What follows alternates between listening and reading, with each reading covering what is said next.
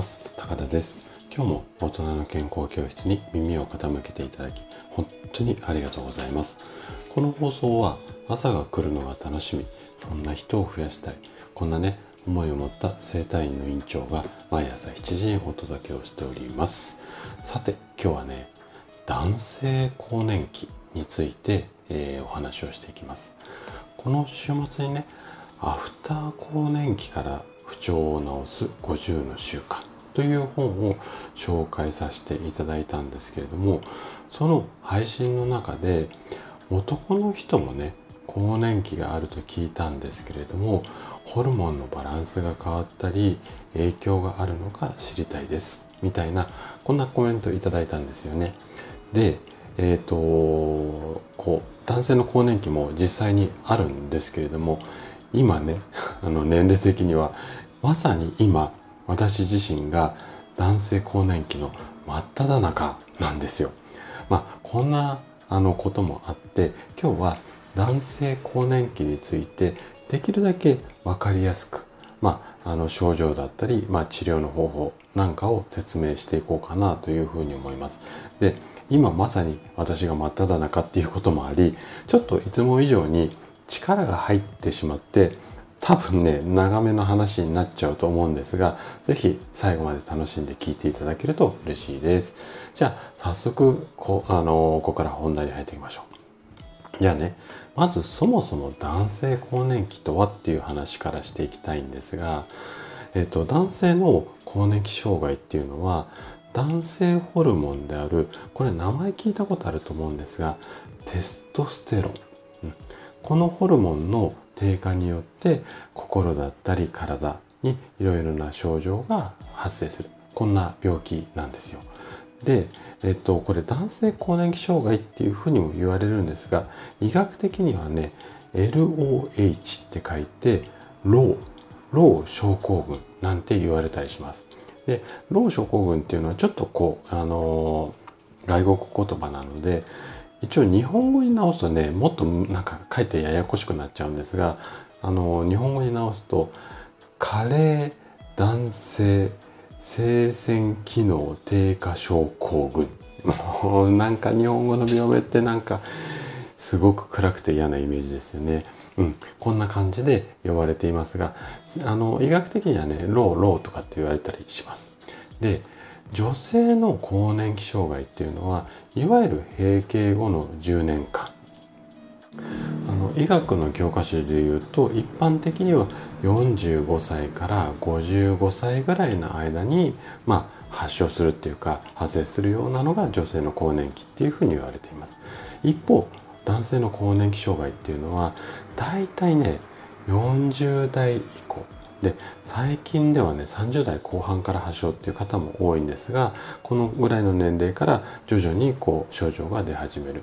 ただ個人差がね男性の場合は女性のその閉経の前後に比べて男性の場合ねかなり個人差が大きくて、まあ、一応一般的には40代以降なんですが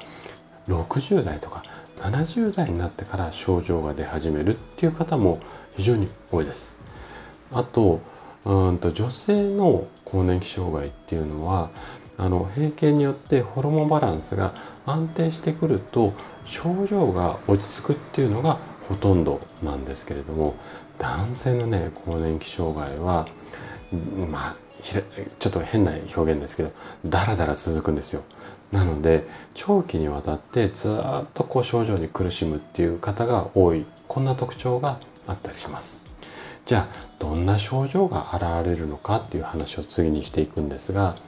えっと、男性の更年期障害の症状っていうと,、うんとね、まずね男性ホルモンはこの体全体にこう作用をしているので先ほど言った通りあのテストステロンというものが低下することでいろんな症状が発生しやすくなります。で、えっとね、大きく分けると体に発生する症状と心に発生する症状こんな風に分けられるんですがまず体でどんなことが起こるかっていうと、えー、筋力の低下ですね。次に、えー、と皆さんがイメージしやすいいわゆるあの ED と言われる勃起不全です。あとは全身のま倦怠感だるさであったりだとか多感いっぱい汗をかいたりだとか、まあ、骨粗しょう症になったり肥満になったり頻尿になったり、まあ、この辺が、えーと、体の症状なんですが基本的にまあだるさとかやる気のなさいわゆるうつ的な症状と ED 系な症状この辺がま代表的な症状になります。あと心の部分ですね。心はねもうねなんか言い出したらキリがないんですが一般的な症状とすると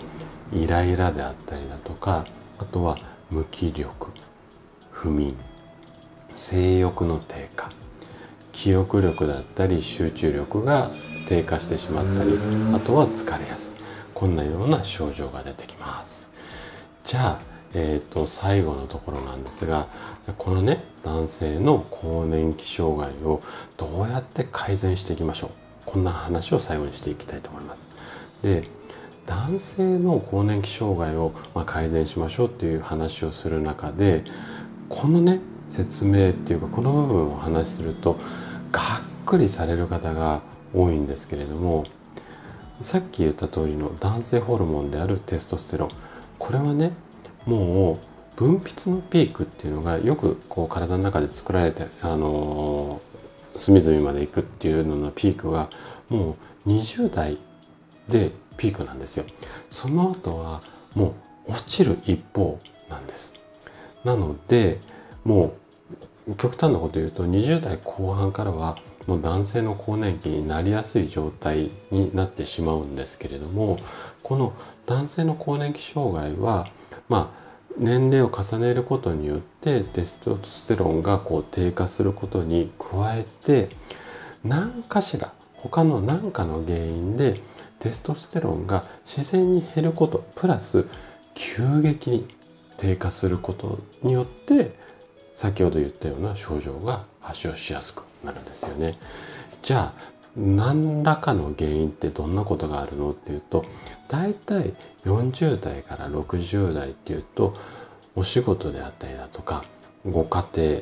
あとは人によっては親の介護とかいろんな問題がボロボロボロボロ出てきていわゆるストレスがかかりやすい時期でもあると思うんですね。なのでこのストレスが原因によってテストステロンが低下して男性の更年期障害に悩むっていう方が非常に多く出てきています。でこのテストステロンが低下することによってまあ最近はねこんな病気になるんじゃないのかっていうこともいろいろこうデータが揃ってきました例えば動脈硬化であったり肥満心筋梗塞糖尿病うつ病まあ、いわゆる成人病とかって言われる病気にそのテストステロンが低下することによってなりやすくなりますよみたいなデータも最近増えてきています。じゃあどういったことで改善していきましょうかっていうことなんですが一般的にはね病院とかで例えばお薬ホルモン剤って言われる飲むお薬であったり注射でホルモンを、うん、と直接体に入れたりだとかあとは漢方薬みたいな治療もあるんですけれども今回はその辺はちょっと置いといてその病院以外でこんな改善方法もありますよというところを紹介したいと思います。じゃあどんなことがあるかっていうと基本的には食事運動睡眠になってくるんですがはいあのいつも私が話してる内容になっちゃいますね。でまず食事によってね更年期改善しようと思うとあのテストステロンの主な原料っていうのがコレステロールなんですね。でこのテストステロンを作り出すためには良質なアミノ酸っていうのが必要になるのでその辺りを意識してバランスがいい食事を心がけましょうっていうことになるんですが具体的に言うとねいわゆるニンニクだったりとか玉ねぎという、まあ、昔から性が作って言われている食べ物なんかを摂取するといいですよって言われています。もうちょっと,、えーと、ニンニクとか玉ねぎ深掘りしていくとこの2つに含まれるアミノ酸っていうのがまあガリがアミノ酸なんて言われたりするんですけどもこれがテストステロンを作り上げる働きがあったりします。またニンニクにはねタンパク質と一緒に摂ることで効果が発揮されやすくなるので例えばおろしにんにくであったりだとかガーリックステーキこんなものがおすすめだったりします。これが食事ね。じゃあ今度運動によってかあと男性の更年期障害を改善しようとするとえっ、ー、と運動だとか筋トレをすることでテストステロンっていうのは作り出されますしストレス解消にもなります。で基礎体力の向上だったり糖代謝の改善とかがまあ運動そのものにはあるので、まあ、これも含めてね、えっと、要は体を動かすことは様々なメリットがあるのですがここがちょっとポイントなんですけどいきなりねじゃあテストステロン、うん、増やそうと思っていきなりガンガン筋トレやり始めるとそれはねある意味ちょっとこう筋肉ぶちっていっちゃったりとかリスクもあるので少しずつ少しずつ毎日あの続けて少しずつやり始めるってことを意識してみてください。じゃあ最後睡眠によって、えーと、更年期障害改善しようとした場合は、えーと男性ホルモンっていうのは寝ている間の副交感神経が優位の時にいっぱい分泌されるんですよね。なので慢性的な睡眠不足になってしまうとテストステロンが常にこう低下しやすい状態になってしまいます。なのでどんなに忙しくてもね